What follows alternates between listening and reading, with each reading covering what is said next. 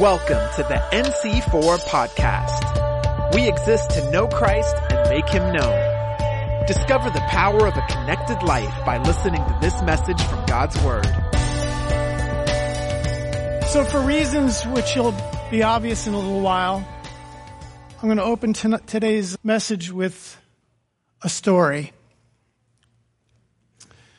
Story from Billy Graham himself. Billy Graham tells of a time early in his ministry when he arrived in a small town to preach.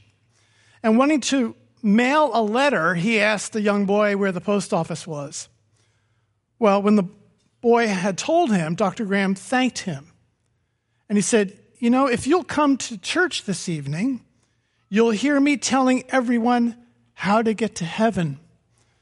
And the boy said, I don't think so. You don't even know where the post office is.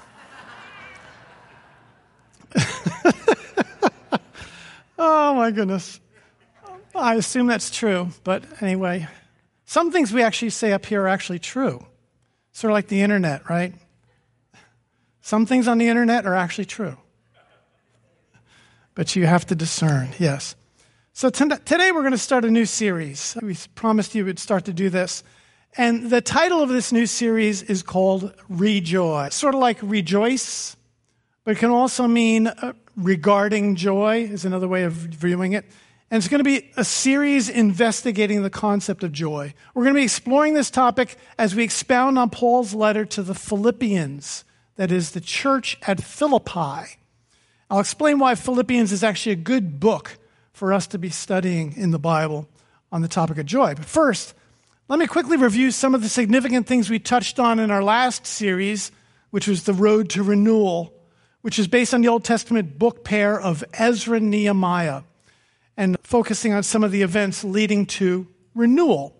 So recall in Nehemiah chapter 8, verse 10, after a time of hearing the law read, the hearers of the law began to weep. The people hearing the word of God again began to weep. But Nehemiah told them, This is not a time to weep. This is a holy day. And then he says this. He instructs them the joy of Yahweh is your strength, or as we learned from Pastor Ian, also means is your refuge.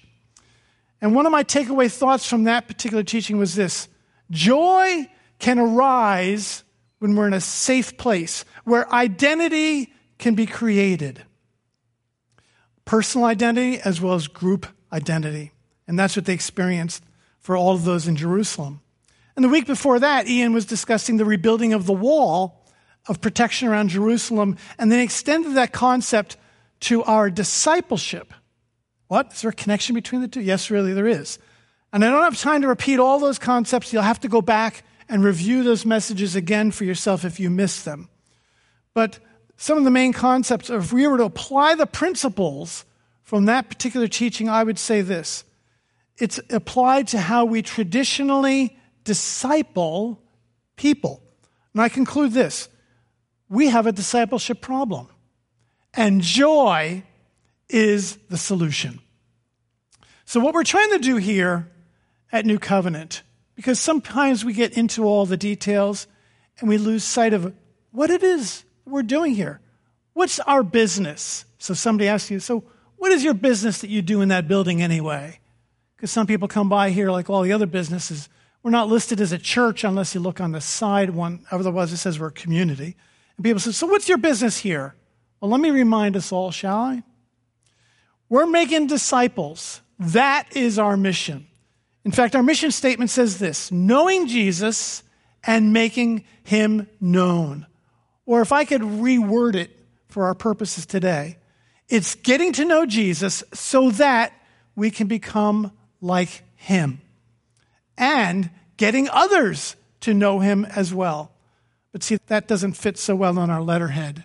So we had to simplify that one. Now, we all agree with the elements of becoming a disciple of Jesus, which includes things like this Bible study, prayer, learning the creeds of the faith, practicing spiritual disciplines like fasting.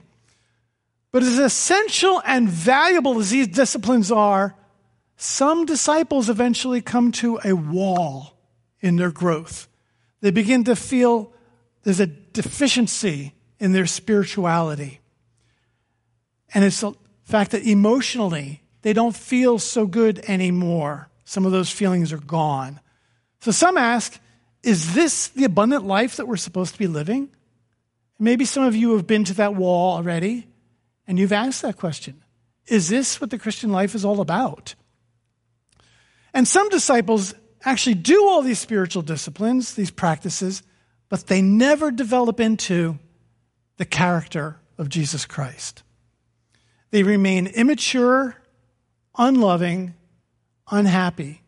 In fact, I must say, I've heard some of the crankiest people I know call themselves Christians.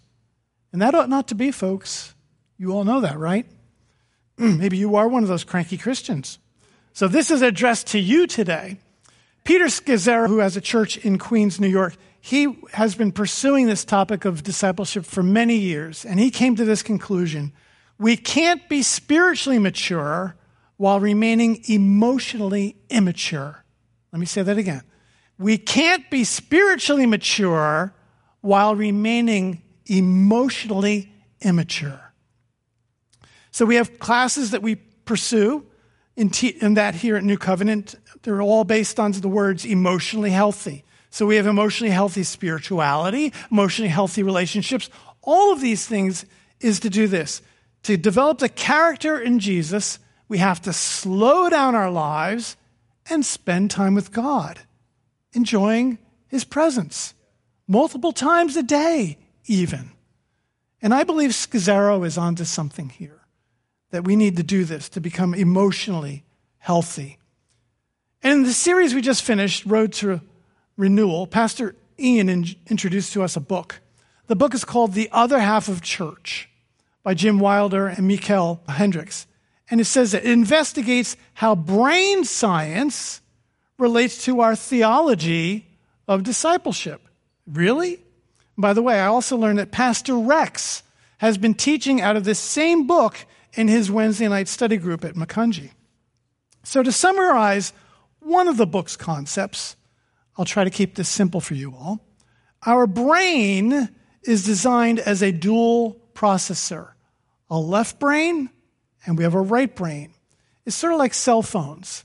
The, especially the earlier cell phones that came out of here had two separate processors in there. One of them was doing your phone calls, and the other one was doing everything else people do on their phones. It's true. That's how they were done. So in our left brain, we do certain processes we don't do in our right brain. In our left brain, we do things like conscious thought, strategy, problem solving, language, logic.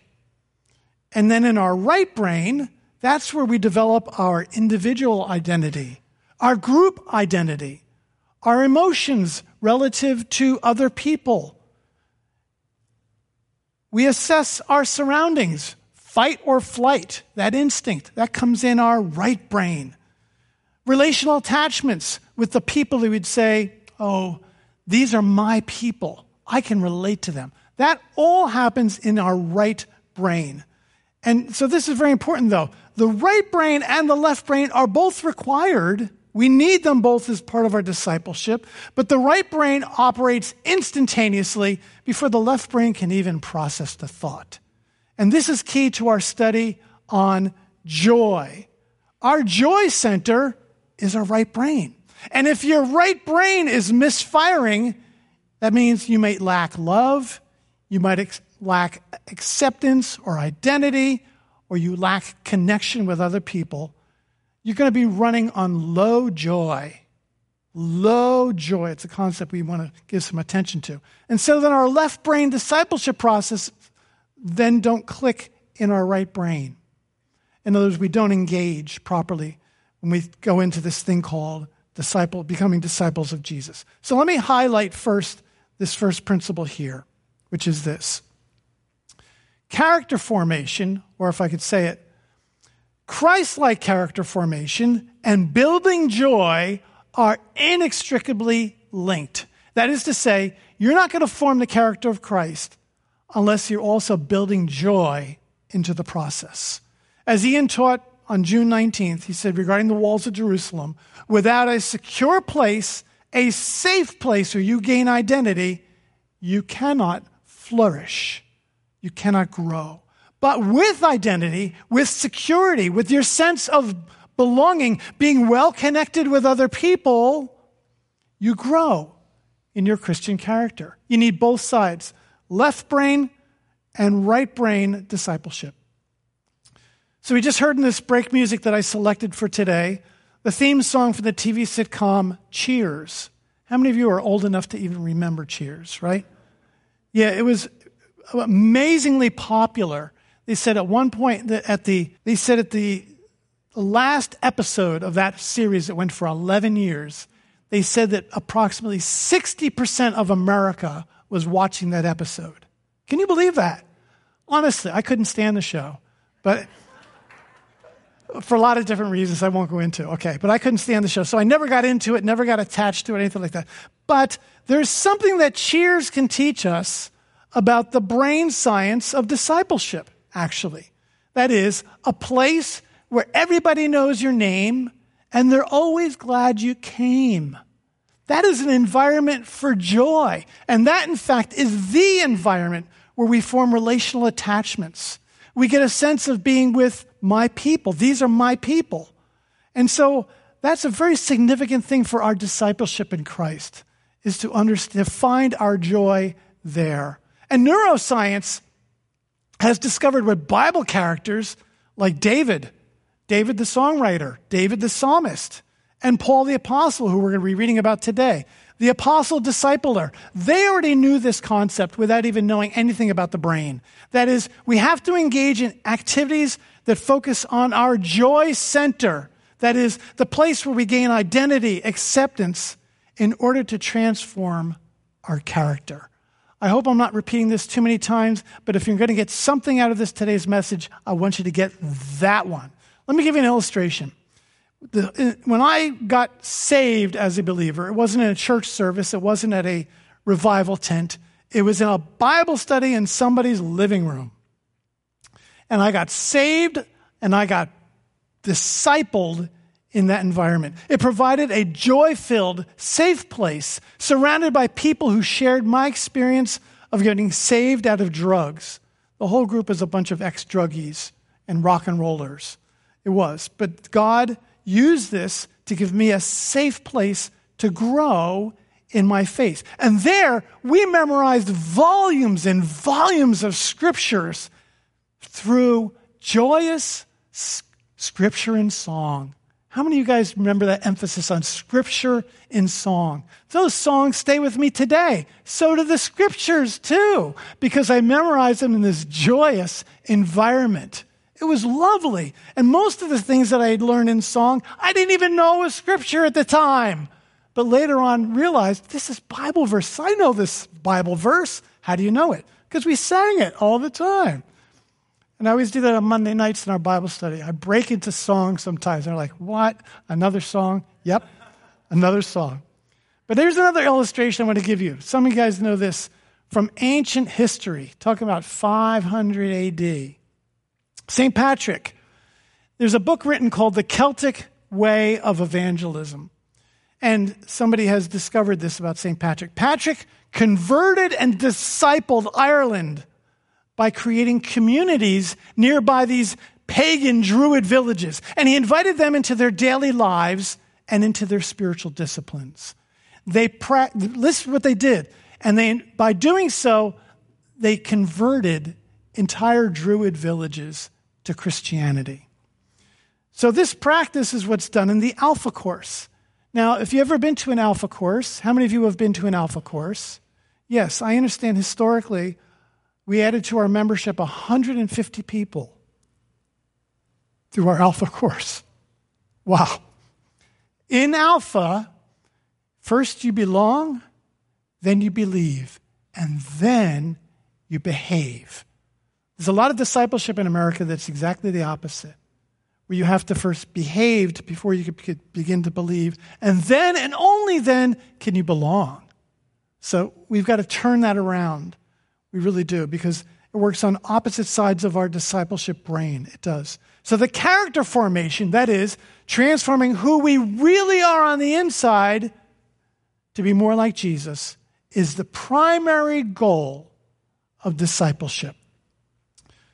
Yet, in assessing the damage caused by this pandemic of the last two years on our emotional health, on our spiritual development, we know we are diminished when we can't see one another's faces and smiles. We couldn't meet face to face.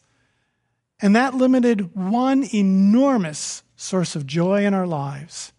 And we were lessened because of it. Judy Fry, our pastor, one of our pastoral counselors, was insisting on the value of people seeing a smile as critical to healthy relationship. And she was absolutely right. Absolutely right. So I understand all the medical reasons for masking, but what a disaster to our relationships. What a disaster. Now, here's another piece I'd like to say. If your joy center is not getting stimulated, by godly things. Here's a disaster that may befall many of us. Then you will look for something else to stimulate your joy center, which leads to problems like addictions, troubles with pornography, alternatives to godly things to stimulate that joy center. It's a problem. It's a big problem because they missed the most important thing, which is finding their joy in the things of God. All right, so now getting to Philippians. We will get there, promise. So, why choose this book? Well, first of all, maybe you've all heard of this book called The Epistle of Joy. That's because Paul used words of joy 17 times in this letter.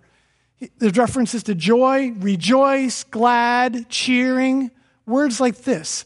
But ironically, this is one of Paul's four prison letters. He wrote this letter about joy while he was in chains. How did Paul do that? This is also, in many respects, because of his, his relationship with the Philippians. It's a deeply emotional letter for Paul. And he used what to us is quite visceral language, which we'll talk about. And the first chapter is so important. It's filled with personal remarks not a lot of deep theology yet. In fact, he doesn't even open this letter with his typical response by saying, I am an apostle. He makes no mention of his apostleship as he does in all his other letters. This is a unique letter. But remember this, this is so important. As we go into this series over the next number of weeks, joy isn't the end goal. Maturing into the character of Christ is the end goal. Joy is the best ingredient, though, for the soil to grow our character. It's the best ingredient. So we chose Philippians to enable us to find our joy, increase our capacity for joy, all of this to enhance our discipleship. Do you all understand that? I just want to be very clear before we get in this series what this is really all about. So going to give some background to the letter. If you want to open up your Bibles, and I'm going to walk us back to what are, what are the Philippians and where did all this start? And it actually goes to the book of Acts. And I'm going to go to chapter 16 in the book of Acts. I'm not going to read the whole chapter, I'm going to summarize a lot of this. But as it starts out in the beginning, first of all, to mention this, the, cha- the chapter starts out with this Paul finding this disciple named Timothy, who we all know becomes a key character in Paul's life and in his ministry. So that's where Timothy gets introduced, is in the beginning of this chapter. Then it goes on later on starting in verse 6, let's say, they were going through the region there of a number of different cities and regions. Galatia was a region, Phrygia, and they were looking to find out where God was leading them to go. Paul went on his second missionary journey, not knowing specifically where he was going. In fact, at one point, the Holy Spirit said, Don't go there. Don't go to Asia. That, which is very interesting to be that led of God. But then they got to some portion where Paul, in the night, had a vision. A man from Macedonia was standing there in his vision, urging him, say, Come over to Macedonia and help us. So, through the Holy Spirit and that vision, he knew what he had to do. Jumping ahead to verse 11. So they set sail to Troas. They made a direct voyage to Samothrace, and the following day to Neapolis, and from there to Philippi. So that's how they ended up in the city of Philippi, the result of a vision from God. And then a couple other things which I'm going to summarize in the next set of verses. From verse 12 to verse 22, I'll just confirm a few things. How many of you know this saying, no good deed goes unpunished? Well, I hate to say that, but Paul really exemplifies that phrase here in this next set here. Because Lydia gets saved, this demonized slave girl who, did divination, she gets delivered of her demons, and then their owners are freaking out because they just lost their business. Okay? So they say to Paul and Silas, hey, we want these Jews here to be arrested. And they get arrested and they got beaten. So starting at verse 23. And when they inflicted many blows upon them, they threw them into prison, ordering the jailer to keep them safely. And having received this order, he, the jailer, put them into the inner prison and fastened their feet in the stocks. This is not a pleasant prison visit. But yet, Paul found out later on, he so often ended up in the jail that when he came to a town, he dropped his bags off at the local jail. And he says, Don't worry, I'll be here later. It's how it usually worked out for Paul. But about midnight, Paul and Silas were praying and singing hymns to God. This is verse 25. And the prisoners, I love this, why Luke includes this in here. The prisoners were listening to them. What were they praying about? Maybe they were praying for Lydia, who just got saved. Maybe they were praying for this slave girl who just got delivered. But they were singing hymns to God, blessing God's name for what possibly had just done. And then suddenly there was a great earthquake. The foundations of the prison were shaken. Immediately all the doors were open and everyone's bonds were unfastened. Everyone's bonds were unfastened. I love this. And then the jailer woke. He got woke. And he saw that the prison doors were open. So he drew his sword and he was about to kill himself, now supposing that the prisoners had all escaped. But he was wrong.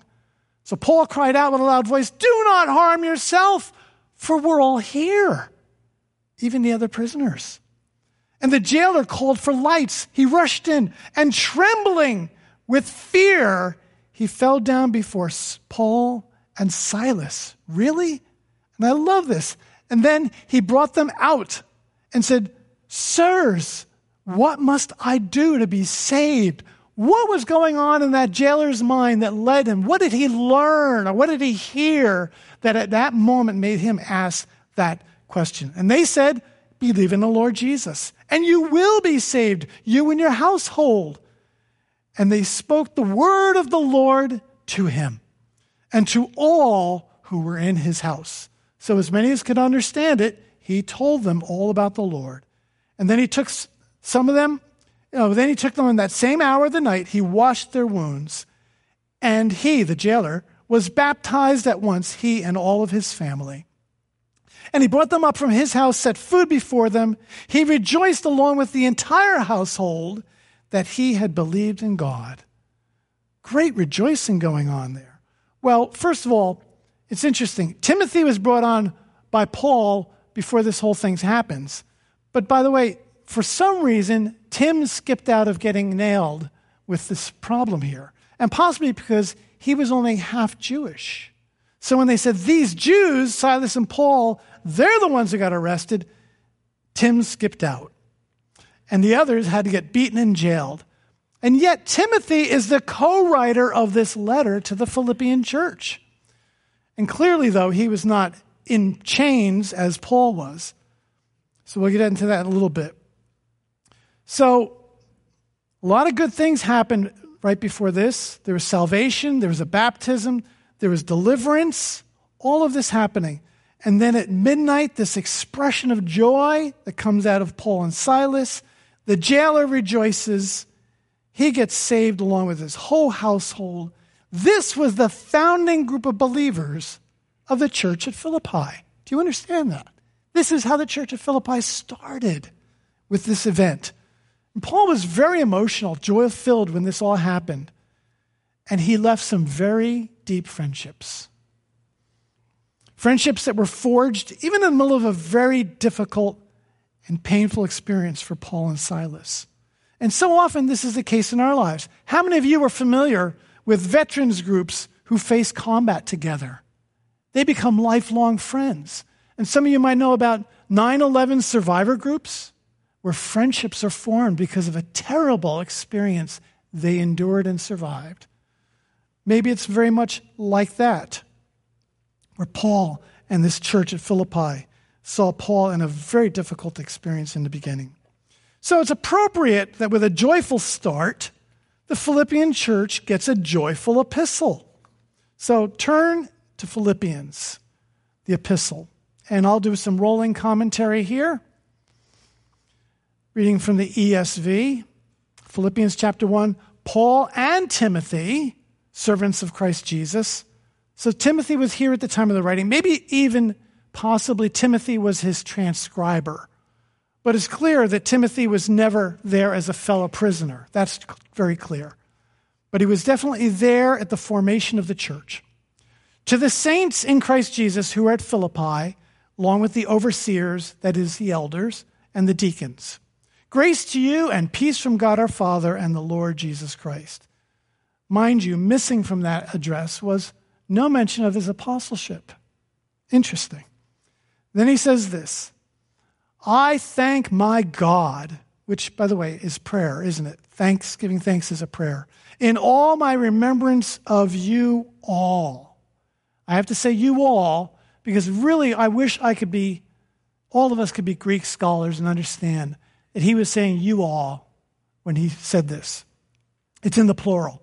Always in every prayer.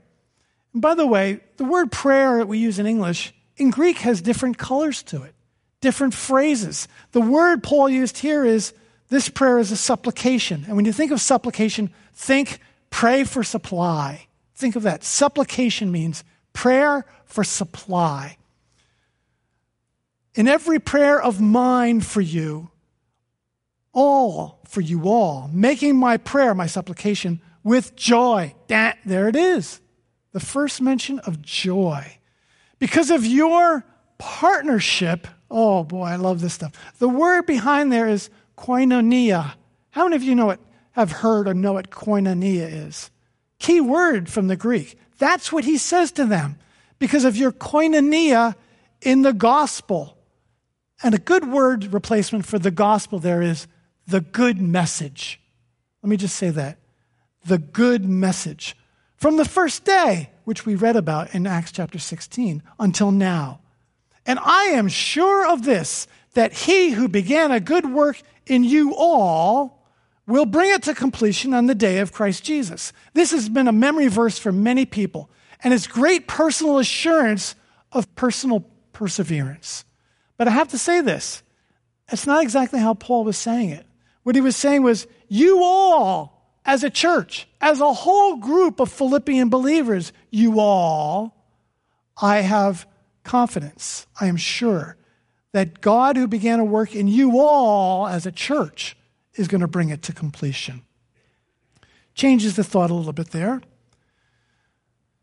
Further, Paul was expressing this. His assurance, of course, wasn't in the Philippian church.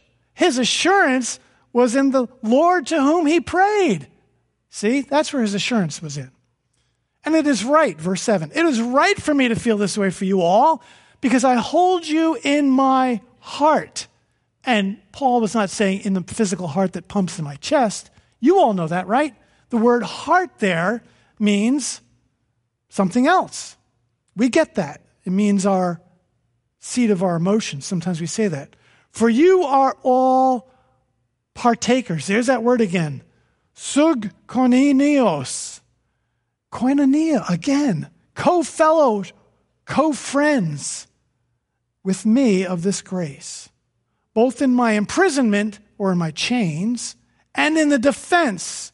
And the word offense there is apologia, which we know is apologists or apologetics is what he's referring to. In defense and confirmation of the gospel, the good message. For God is my witness, how I yearn. Oh, listen, these are deep emotions now.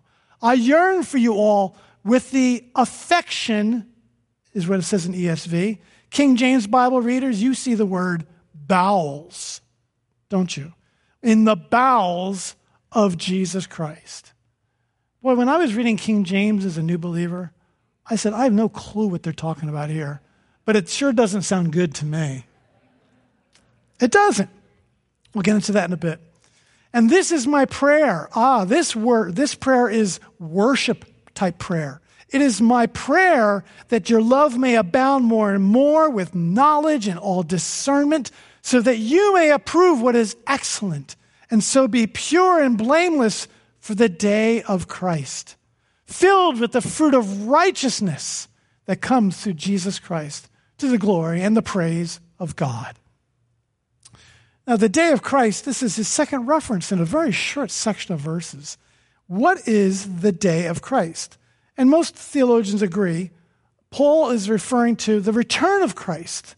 The fancy word for that is the parousia. That is, when the end of the world finally comes, when it all ends, when Christ returns. So Paul is referring to all these things that you'll be blameless on the day of Christ, on the day of judgment. That's what he's saying. So here's some principles I want to extract from this short book. How we're doing? Pretty good, guys? All right. First one is this gratitude is the on ramp to joy. What I mean by this is there are a lot of latent benefits to gratitude. Even current secular psychologists, they've begun to enumerate all of the benefits of being thankful and how that changes our mindset. It's good to be thankful. Paul knew that. And he demonstrates that giving thanks, especially to God, is a feeder to our joy. It's a journey, if you're going to find joy at the end, should start with an exercise of gratitude. It should start with giving thanks to God. That's where you start if you're seeking joy. And here Paul expresses gratitude for his friends at Philippi, praying with joy, he said. My next observed principle is this one it is the shared joy in the good news, or as Paul says, the gospel, that binds these friends together. Paul is identifying verses 5 and 7, both of them. He identifies their partnership, their koinonia in the good news, the good message, as co partakers, that's a big word, of grace in my bonds and in defending and confirming the good message. Paul wrote these words koinonia, sugkoinonos, fellowship, or can I make up a word? Co fellowshippers. Is that a word? I just made one up. Co fellowshippers. That is, really, that in this good message, we have something going together here.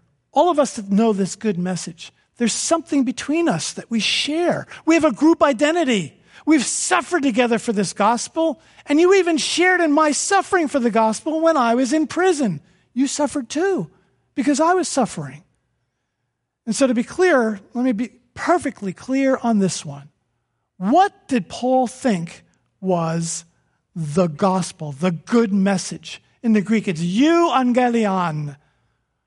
Because I had some liturgical friends where they kept saying the gospel, the gospel, the gospel. And I said, Can you explain to me what is the gospel?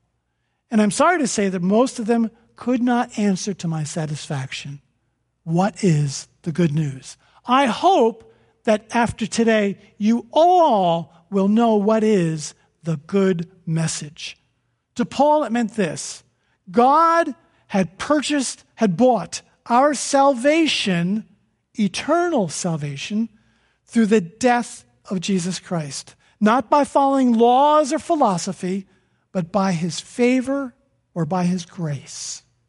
That is the good news. That's the gospel. So when you hear anybody using the word gospel, you got to make sure that's what they mean when they say that word. And so this is a good message that we ourselves, each one of us who call on the name of Jesus, we know that good message. We share that. And we all labor to make that message known to others. In fact, that's why we're all friends. That's why we're all here at this place called NC4. Because that good message binds us together. It's not our ethnicity. We have a lot of different ethnicities here. It's not our politics. We're quite divided in our politics here. It's not our citizenship. Not everyone here is a U.S. citizen. Some of us live in New Jersey. Okay. I'm a Jersey boy too. I have to admit. I confess. I confess. I'm an alien too. But yet, yet, and some of us, English is not our first language, right? But yet we have something in common that binds us together. And it really needs to be and has to remain that we all know the good news, the good message. If it becomes something other than that, we have a possibility of fracturing the reason we came together in the first place. And I see this disunity happening amongst us. I'm like, guys, remember what joins us together is the good news of Jesus. Okay? The other things you may share in common, that's an add in. That's nice. You all like to do herbs? Well, I'll show you how to grow herbs. We'll do a small group on how to grow herbs in our garden. Okay? That's a possibility. But that is not the primary reason why we come together. An, experience of knowing our sins are forgiven. We're all children of God. Thank you, Jesus. Okay, so my next observation is this principle here that loving feelings towards friends come from Jesus Christ himself. Once again, we have a language problem. Hang in, guys, I'm doing okay here. We have a language problem because, as English speakers, oh, I wish we could all read Paul's letter in Greek. But we can't all do that, but let me help you. The ancients used human organs to describe feelings. Did you know that? So when they said heart, they didn't mean the thing that pumps in my chest. They meant a place of great emotions that I have. But there's another old world term, which is my intestines, my bowels, the bowels of Jesus. So, bowels means a place of deep affections, deep emotions. Listen, here's a little carryover into English, I believe. Do you ever hear somebody say, I hate him with all my guts? Listen, I think that's a carryover of this concept, is where it comes from, with all my guts. Deep emotions, but of course that's very negative. But in a positive way, St. Paul's like, these deep affections I have from, are, he says, of or from Jesus Christ. These are of God. And Greek, it's interchangeable. He's saying, These deep affections I have for you, these come from Jesus himself. That's where I get these from. So Paul realizes he is the one who gives us this deep, loving feelings towards one another. And it's when we share this kind of strong love in fellowship that raises our joy capacity. That raises our potential for joy in that environment. And that, as we said, is an essential component to growing in Christ like character. Almost getting to my last point. I just want to mention this. Did you notice when Stuart Bell was preaching and he attempted to communicate the depth of his friendship with Pastor Jack? And he welled up with emotions, even as I am right now. That's a depth of friendship we're talking about that goes really deep. And Stuart almost couldn't speak. It was so deep for him in his affections for Pastor Jack.